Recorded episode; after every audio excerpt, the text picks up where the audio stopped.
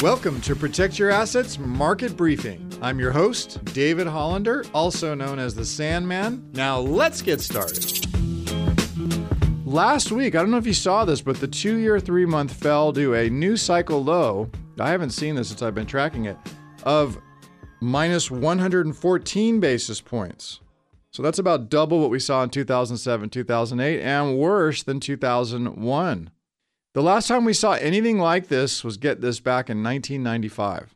So, you know, I like history. And if you look at history, it's possible for the policy spread to remain inverted for, say, over a year before the Fed cuts rates. But typically, we found that if it was a matter of months, more precisely between one and nine months before the Fed began cutting rates.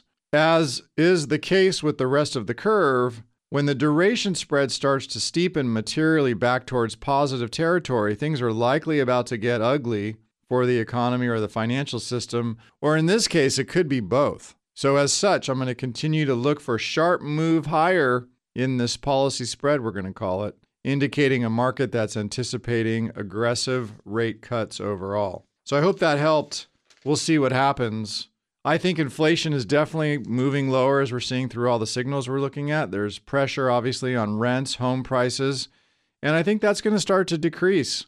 And the price for goods and services, it's all coming down right now. And so if you're thinking about doing a remodeling or hiring contractors, you might want to wait a little bit longer. I think you'll get a better deal here down the road a little bit. And a large driver of last year's high inflation was vehicle prices. And I'm seeing those right now down about 11% in March versus a year ago. And that's because if you look at the lots right now, you'll see inventories are rising and auto loans are just getting more expensive. And as we saw recently with last week, the CPI and the, before that, the PPI reports, which shows inflation is is definitely here. These things are slowing down and these numbers are showing us that we're due for some sort of a pullback, some sort of a recession. And, and so we're just waiting to see when that is. I don't think the Fed's going to raise rate in May. I just don't think it's going to happen. But uh, they have June and maybe they'll do it then. But we'll see.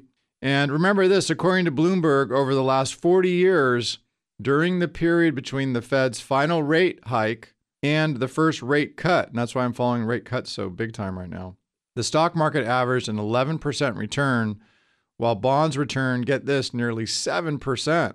So now you could argue this is priced in the market. And I think there's a good case for the market to pull back, say 10 to 15% when this thing really starts to settle in.